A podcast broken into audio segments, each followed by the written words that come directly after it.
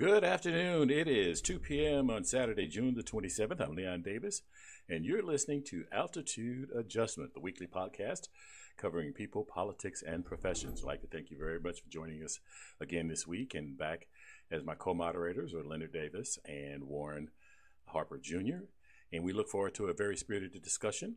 Uh, one of the first things I wanted to get off uh, my chest was last week we did a show um, and I showed a video of a young lady talking about a um, protest, and pardon me, and I gave a quote, and the quote was incorrect, and so I want to correct it, um, and give you the, the, the proper quote and, and and give you a little bit of background about the the, the quote itself. Um, so for, first off, I apologize for um, butchering the quote, and uh, I'm going to make the correction here.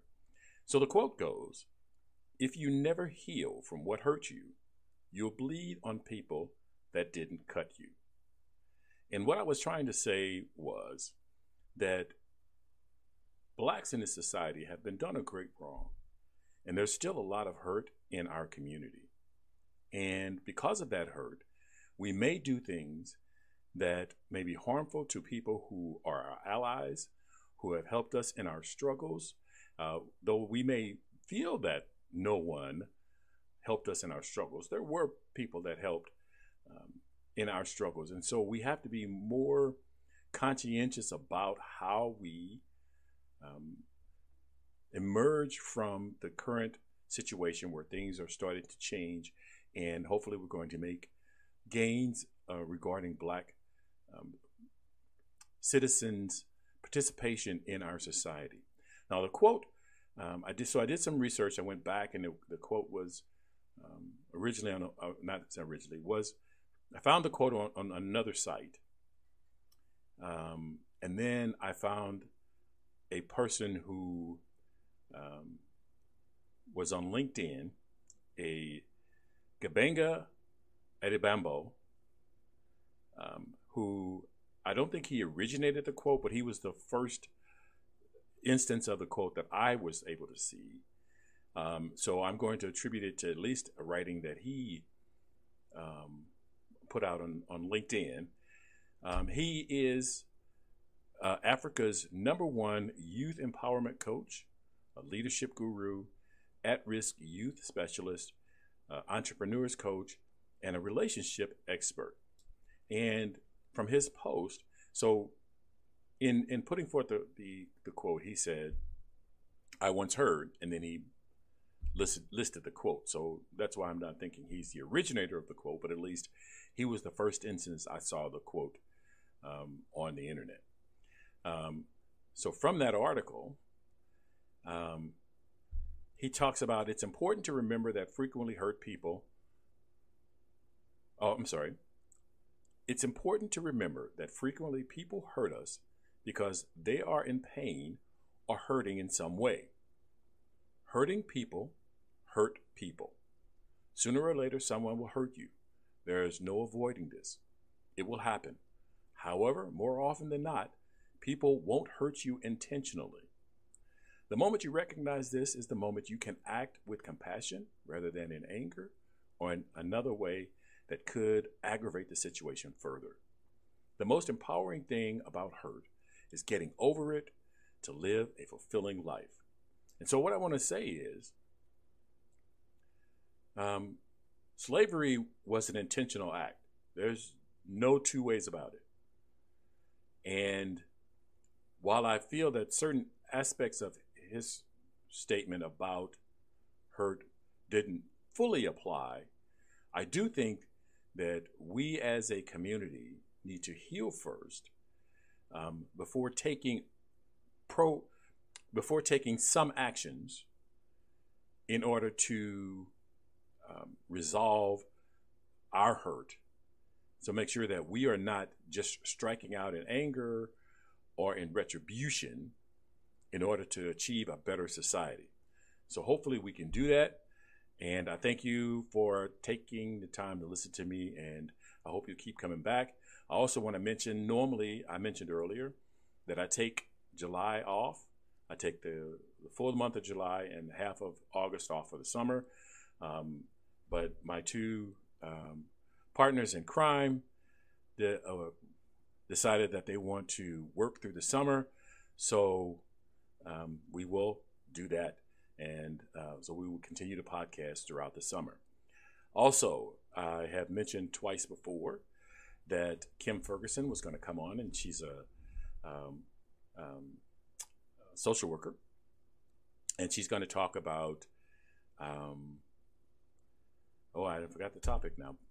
Um, yeah, she's going to talk about mental health, and so um, we had to move her back. That that is why this show is happening this week, and we do expect to have her on on the 4th of July. And if we have to move it back, we will move back again. Um, I do think that this is going to be a worthwhile topic, and I look forward to having her on. And I'm sure you want to be here for that because it should be a great show.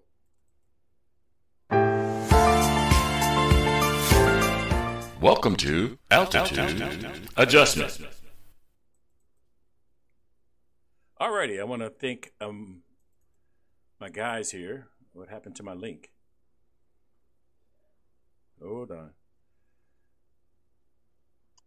Computer want to have a mind of its own today. I don't know. The chat room just went away. Oh, I was going to say what happened to the music.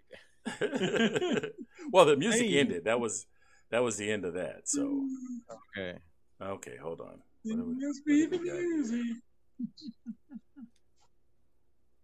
it must be the music. Oh. It must be the music. Don't stop, stop, don't stop.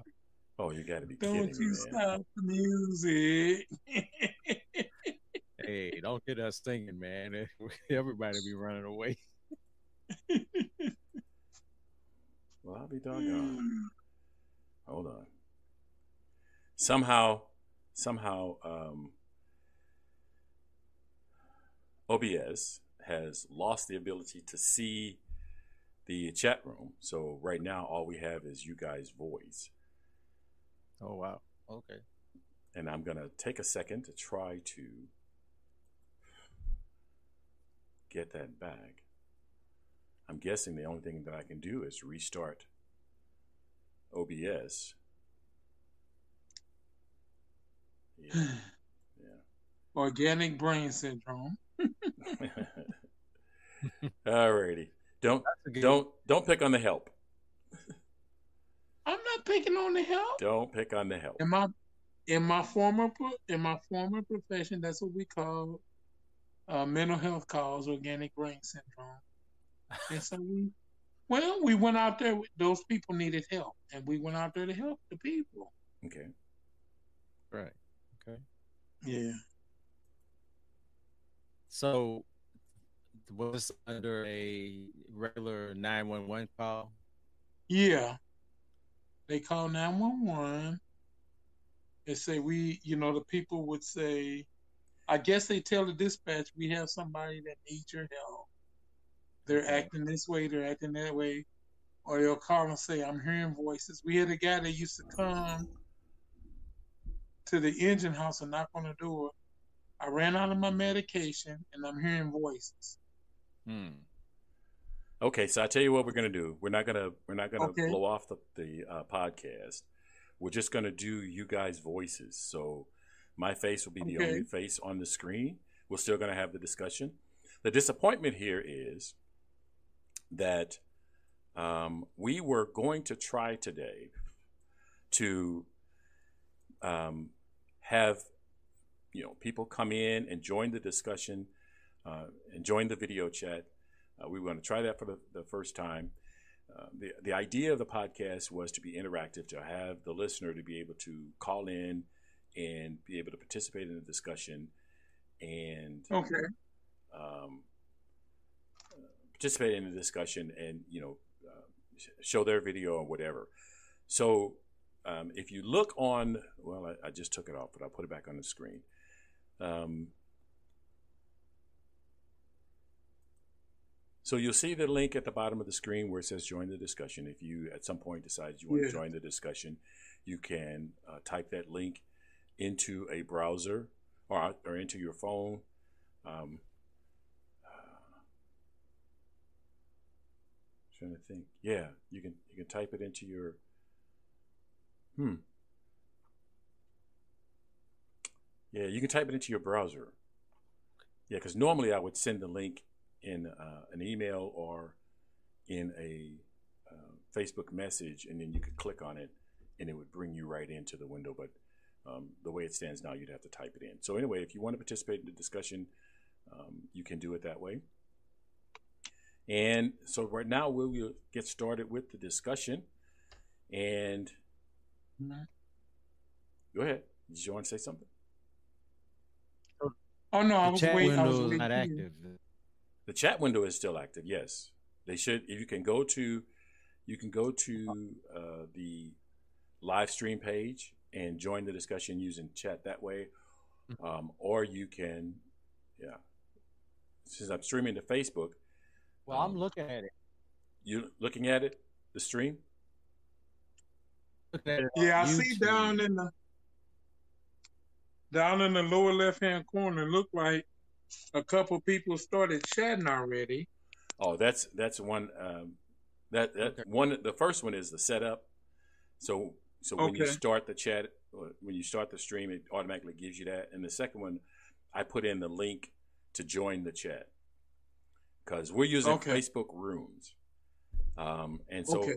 Facebook Rooms um, allows us a certain level of control over who's in the room uh, by controlling who has the link um, and it doesn't give us all of the control that we want.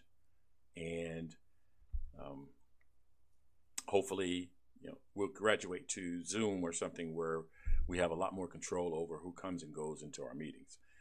But right now, we're just going to give it a shot. We want people to be able to to comment uh, and join the discussion, and then we'll try to work out the logistics as far as the video next time. And maybe there might be a better way to accomplish this. But right now, so we're going to get started with today's show. After all of all of that discussion, one of the articles that I ran across, um, which I thought was uh, it, a great place to at least start the discussion, was an, a Slate article on Slate.com by Alison Green. And the title of the article is There is One Major Reason Remote Work Can Go Horribly Wrong.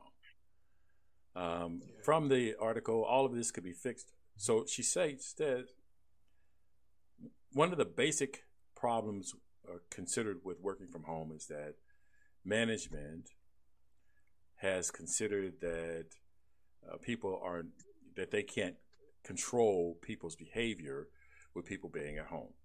Now, the ability to work from home, as far as technology, has been available since the early, I want to say middle to late 70s, maybe close to the 80s, when computers really became uh, a, pretty much a staple in the office.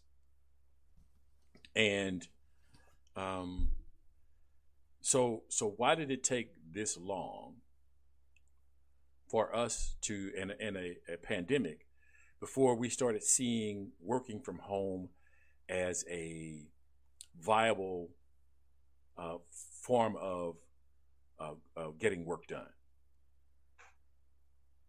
And you guys can and chime in anytime you want. I'll just talk until you decide that you want to join me in the discussion.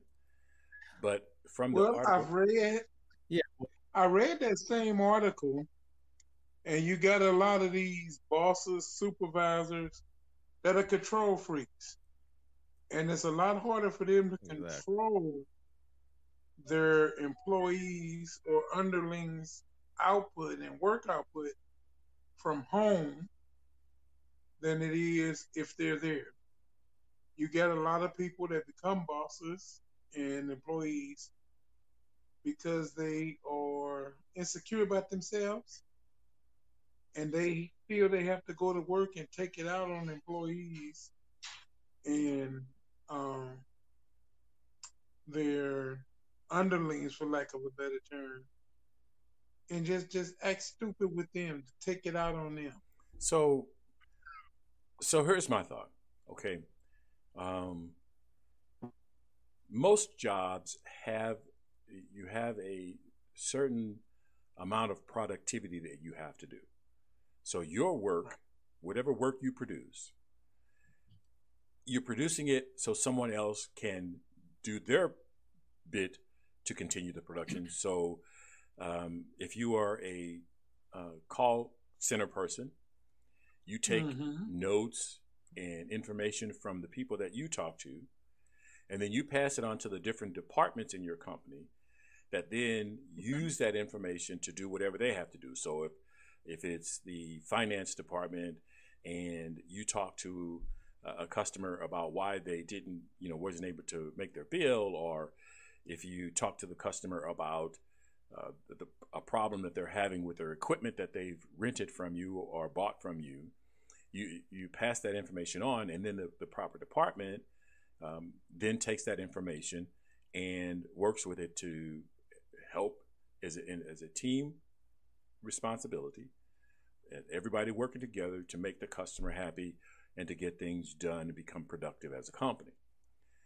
So, so some work that you have to do, a lot of work that you have to do, is time sensitive. It means it it has to be done at, a, at a, an appropriate time, so that Mhm. the next department can get it in an appropriate time, so that you can resolve a situation that day or as soon as possible. Then there's a lot of Yes. work that isn't time sensitive, that isn't connected to having to be done right this minute. And and Mhm.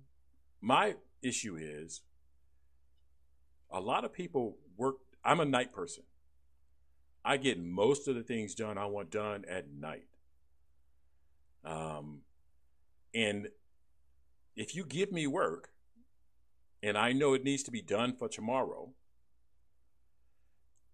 if I get it done by midnight, if I get it done by 4 a.m., and you get it, I've fu- still fulfilled my obligation and giving you the work so that the next department can go on and do what they need to do in an appropriate amount of time. So, Okay. so I have an issue with a manager who walks by a desk, sees an employee searching for, you know, baby items or, or whatever. And they want to get into that employee. You know, that's not work related. Stop whatever you're doing. And because you're here for 8 Mhm. hours, you know, do my work and just, it, you know, even though the work that you, I'm asking you to do could be done tomorrow, it could be done, you know, a week from now, and it's not absolutely necessary that it gets done uh, today. I just want you to look busy. You know, I want you to uh, to look like you're doing company work, even if you're not doing company work. And I think that's unproductive. I think it's unproductive for the employee. I think it's unproductive for the company, and and nobody benefits that. It's unproductive for even the the employee or the um, um, customers of the company. Nobody benefits by that behavior, and yet it's it's constantly reinforced. So Right. go ahead. Well, I mean- I, I think it it all boils down to the mindset of the uh, management. You know, Mhm. management has this um, very control oriented attitude, and they want things done a certain way within a certain time frame and a certain order. If they don't see that, then they kind of go into a panic. They feel like they're not control. So uh, that I think that's the biggest part of the reason. There needs to be a way in those situations where you say uh, it doesn't necessarily have to be done like in that time frame. It might be able to be done the next day. So then, how do they judge that that, that what's really being done? They don't see it you know, during the monitoring time, what have you. They have to really uh, take a broader look at, at the customers, uh, at the employees' work habits, um, their history, and what what they're really doing as opposed to what they're going to see at that moment if they see the kid, you know, in the background or see them doing something that's not work related. It just they have to be a lot more flexible in how they uh, analyze things. Think. Well, so so like you were saying, um, that they don't know what the employee is doing at every second. And here's my, here's my thought. Um, it's very rarely that an employee's work is not acted upon by another person or another employee. So if you have work that you need to get done by a certain time frame, some other employee is going to complain because I don't have what I need to get my job done.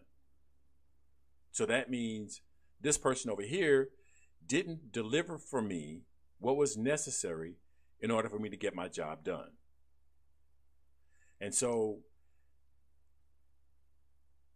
if management is pushing people to look busy, then they're defeating the purpose of getting work done. Because, well, go ahead.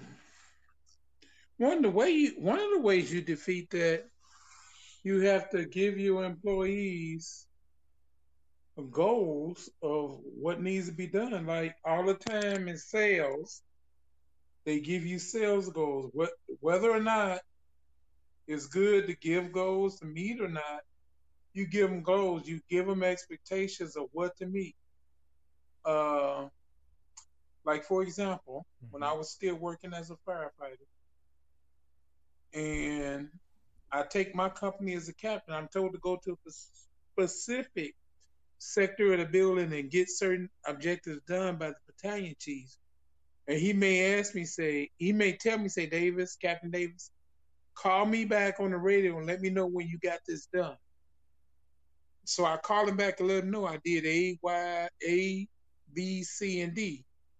And so he may say, well, go over to the next sector and help Company B get these things done. And it's all to set a specific time period to make sure all the tasks get done. So as each company fills out what they're supposed to do, they report back to the incident commander, whether it's the battalion chief or the deputy chief or whatever, and say, okay, this is done. We did the secondary search in this area. We didn't find anybody. Or we found two victims and we need emergency medical services here. So you're letting your supervisors and managers know this work was done and this what has to be. Or, you know, your boss needs to say, instead of just everybody look busy, here's what I expect for you today from what do we define as work from home? I, I, I understand what you're saying, and yes, that's that's that's what I'm saying is that people know what job the job that they're they're being asked to do, and your battalion chief commander comes to you and says, Davis, I need you to go to Engine House Eight, uh, help them with their inventory, and report back to me. Right. He says, I need that done by Wednesday. It is Monday. Right. It, it's Monday. He's asking you for that report by Wednesday. Right. Um, the the engine house seven, which I think is the house number I use, but anyway, where you're supposed to go and help is open 24 hours a day, and um, it is easier for you because you're a night person, it is easier for you. Plus, the engine house is quiet at night, and it's easier for the person that you're going to be working with to do the inventory to do it at 7 p.m. You were supposed to get off at 4 p.m. Okay, so you go at 7 or 8 p.m. Um, and so, or, or, he tells you this at, at noon. So at one at one o'clock, you like, I'm going at seven, so I'm not going to worry about it. But he comes back and starts, you know, giving you, you know, you're not being busy, you're not doing something. You don't have anything else that you have to do, or you, or whatever it is that you've got to do, you're going to get it done at a later time, and it's it's going to be better for you. It's going to it's going to make the work easier for you. It's going to make what you're doing easier. But yes. they're insisting on you looking busy for the sake of looking busy. Do you understand what I'm saying? I understand what you're saying. I, I've uh, I've been in that situation. Sure. I used to have a day off job, and where the manager was like that. We had an area manager come in, Mm-hmm. and he was just like that. You couldn't speak to him. Mm-hmm.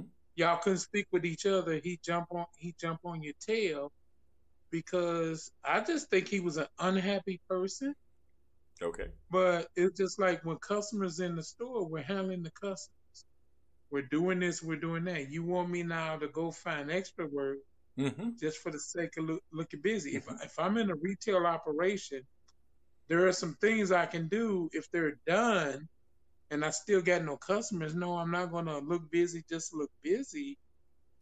Uh, give me, you know, give me now since you got to have work for me to do, you have work for me to do, but get off my back. And then you're going to piss off good employees by treating them as That you don't trust them. delinquents. So to That you don't trust them. Right. That you don't believe, you know, trust their what you- judgment to get things done. That's what you said as a boss, and I gotta have things that show that I'm trying to get things done. I gotta be watching over you the whole time you're supposed to be working, Mm-hmm. and this time and the other. So you got to you got to know your employees. So if I send this group home, I know they're gonna get the stuff done. They're gonna get it back to me, so the other people can get their jobs done. These guys I know are goof offs. They'll play off, so I gotta ride them to get stuff done. So when I'm sending people home, as far as work from home get stuff done, these are people. This group over here, I'm reasonably sure will get it done. This group won't, so maybe I don't give them work to do at home. I provide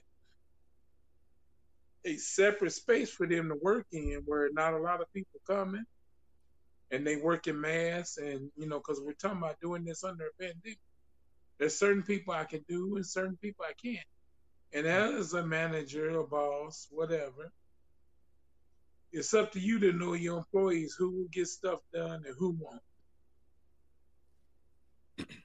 Yeah. Well, go ahead. So, so, so we have micromanagers. It is study after study, uh, paper after paper, article after article, uh, statement after statement says micromanagement is counterproductive. And yet, micromanaging tends to be the prevailing method of trying to get things done.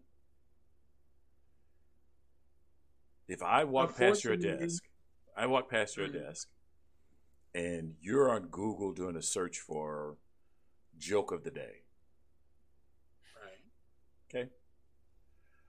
And I go, "You got your work done?" Right? And I am I am at that point being counterproductive. Because at some point during the year, they've had a review. Uh-huh You know their work productivity. You know their output. You know if they're a good employee or not.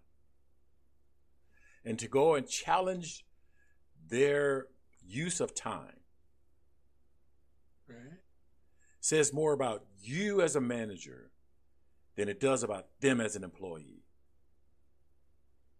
I agree with that. Well, unfortunately, what happens as a manager, if the boss is over you are constantly hollering production, and you got to micromanage these people, you got to get on their back to save your job. That's what you're going to do. You're going to micromanage, or But that's just it. if it's You're talking about a micromanager creating another micromanager.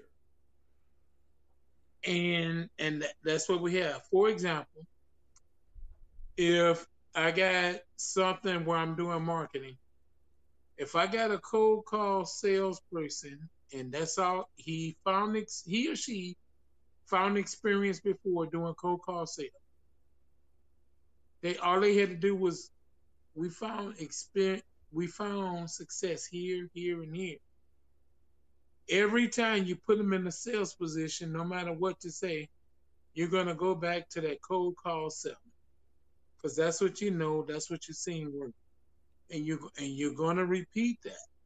You're gonna you're gonna constantly repeat it, no matter what's being said, no matter who the boss is, unless they come in and give you and give you some uh, spanking, some type of spanking for doing that, so to speak, for lack of a better term. Right. Whatever they found success in doing before, that's what they're going to be. And if they found any success in micromanaging, hey, I made it from a Well, you're- worker you're- to a supervisor, Micromanagement- now to a manager. Micromanagement doesn't have success. The work is going to get done. That's because whether you micromanage or not, the work is going to get done. Micromanagement is counterproductive in every situation. There is there is no situation where micromanagement is productive. It betters the situation. Because nobody likes to be micromanaged. Nobody likes to have every moment of their day oversaw by someone else who doesn't know what's going on. Most of the time, the people micromanaging doesn't know your job as well as you do. And the reason that they're micromanaging is because they don't know your job as well as you do. They don't know why you're not why why you have the time to be on Google. And they're not going to take the time to know because their management and all they can uh, and, and they can say look busy. And that's counterproductive.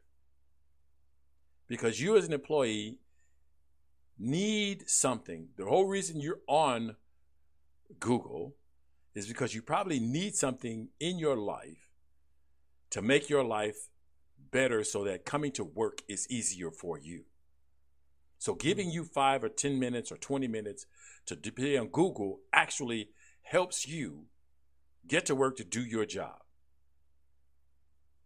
Micromanaging then causes you to have to pack getting into Google into the time between you getting home and trying to get dinner ready. When if they had allowed you to do what you did that afternoon and, and order what you needed to order and move on, you would be in a much better situation. You'd be a happier employee. Hmm. That's a very interesting take on that.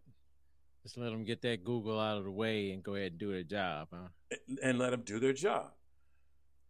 So, so because of micromanaging, companies with several hundred employees have a building. They have to buy uh, building space. They have to pay for the land. They have to pay to for office office design. They have to pay for phone systems, etc. On and on and on to house these several hundred employees. When probably more than half of them can work from home, cut the cost to the company, productivity goes up because it has been shown that people who work from home usually work harder or better because they fit things into their life rather than fitting life into things. And yet, we continue to use micromanagement as the method of trying to get stuff done, regardless of how inefficient it is. hmm Well, you know, since the pandemic, uh, more and more people are working from home now, and perhaps uh, managers, companies will see that that this is productive, and things may change. And and there's where so you heard that I think you listened to that um, So, in doing research for this, there was a, an NPR article that had a, a four minute audio clip. I think you listened to that, right? Yeah. Did you yeah, get a chance to listen right. to it, Leonard? I did not. Okay. In the audio clip, what they Mhm. talked about was how companies are installing software on computers that they send home to spy Mhm. on what people are doing on those computers. So, in other words, Mm. they've extended micromanaging to your home. Mm-hmm. this unproductive, poor management style, they find a way to micromanage even you working from home. Mm-hmm. So so working from home then doesn't become the benefit to the people what doesn't become the full benefit to the people that it is extended to because they're still under the same threat of behavior regardless of where they're at which is counterproductive in the first place Yes.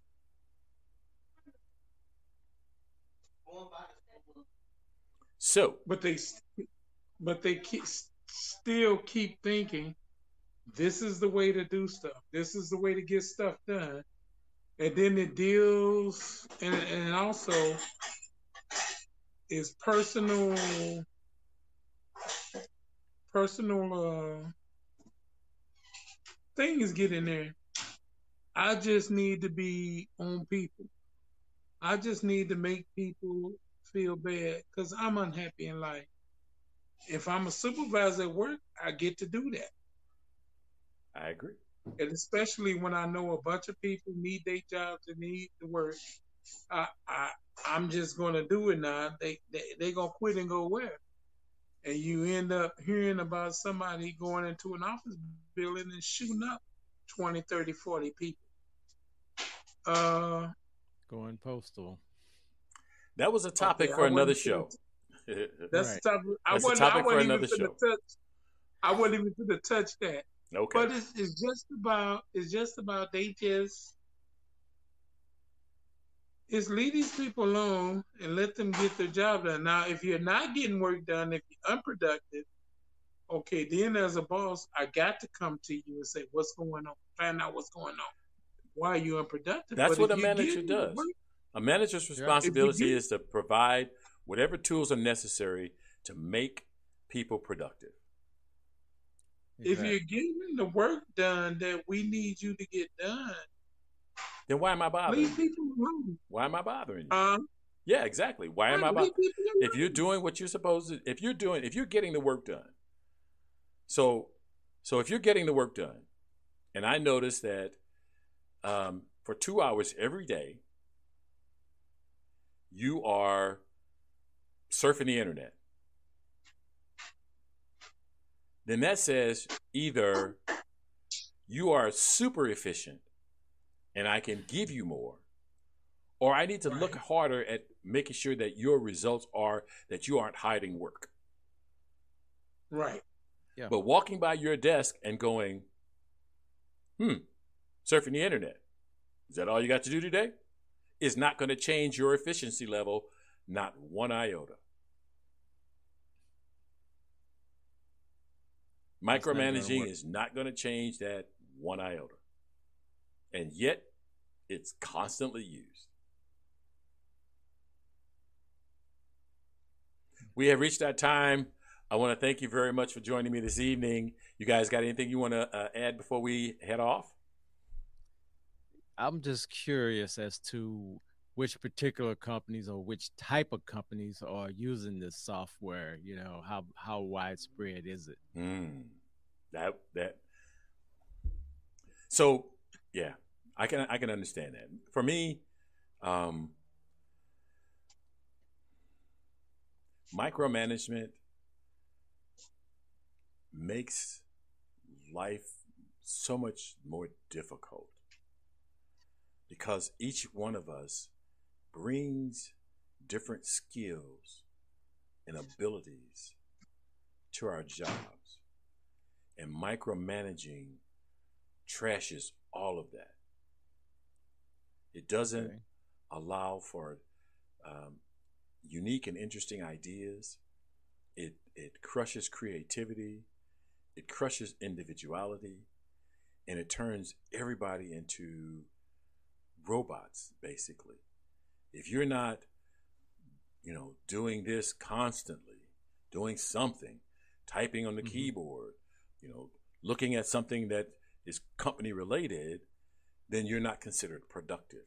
And that's incorrect. I, I think it's incorrect. You know, you a lot of times you have to you have a, a one hour lunch and then you try to cram into one hour one hour lunch four or five different things that you need to get done to Mhm. make life easier and better for you to get to work. Because, you know, uh, when you worked that uh, nine to five or whatever you worked, uh, when you left work, you had to you had to go home, uh, you had to wash your clothes and get prepared to go to work the next day. You had to, you know, another two hours of your day was spent Yes. preparing to go back to work for the next day. for the next day or the next few days. Mm-hmm. So so you're giving the company way more than the eight hours that they're getting, and yet they're going to come by your desk and and and and fr- try to browbeat you into giving them more w- when it's not necessary, without giving you any recognition for the fact that you show up on time every day, that you, um, you know, that you do the work, that you maybe even make suggestions to make things run better. Go ahead and try to make a suggestion. Go ahead. Go ahead. You want you, that's like what what you said uh, when they uh, when you just don't have time to do anything but prepare to go to work and everything's based around work. It's kind of like what they call being married to the job, and then things get to a certain point, and then, well, time for a divorce here. I gotta go. well, alrighty. Yeah. I'm done. I'm tapped out. Any more comments? All All right. All right. I'm gonna ask you guys to hold on for a minute. Uh, I want to talk to you uh, real quick, Okay. and uh, I want to thank everybody. There, you can uh, contribute to the podcast um, if you go to our website or if you go to the YouTube uh, channel. Uh, you can find information about how to contribute to the podcast. Uh, there is some equipment that we could use and, and some assistance on doing some research. Uh, a few things that would help us make a program better for you, and we hope that you'll take advantage of that. I want to thank you very much for your time, and we'll look forward to seeing you next week. That concludes this Okay, episode, and thank you for listening. So, have you guys this been to the website? is designed for live listener interaction. Visit the website, thelionsdenstl.wixsite.com slash home for details about how to join the conversation. The video version of Altitude Adjustment is available on YouTube. Search for Lions Den STL. And the audio podcast is available on Stitcher.com, Anchor.fm, the iTunes Store, and the Google Play Music Store, to name a few. Look for Altitude Adjustment where you get your podcast and consider making a contribution by visiting anchor.fm slash altitude adjustment 2. Remember, the internet is powered by your likes, shares, and comments. So please like, share, and comment on this and other episodes because it matters. As always, be cool, be calm, and above all, be careful. Look out for the other guy because they may not be looking out for you.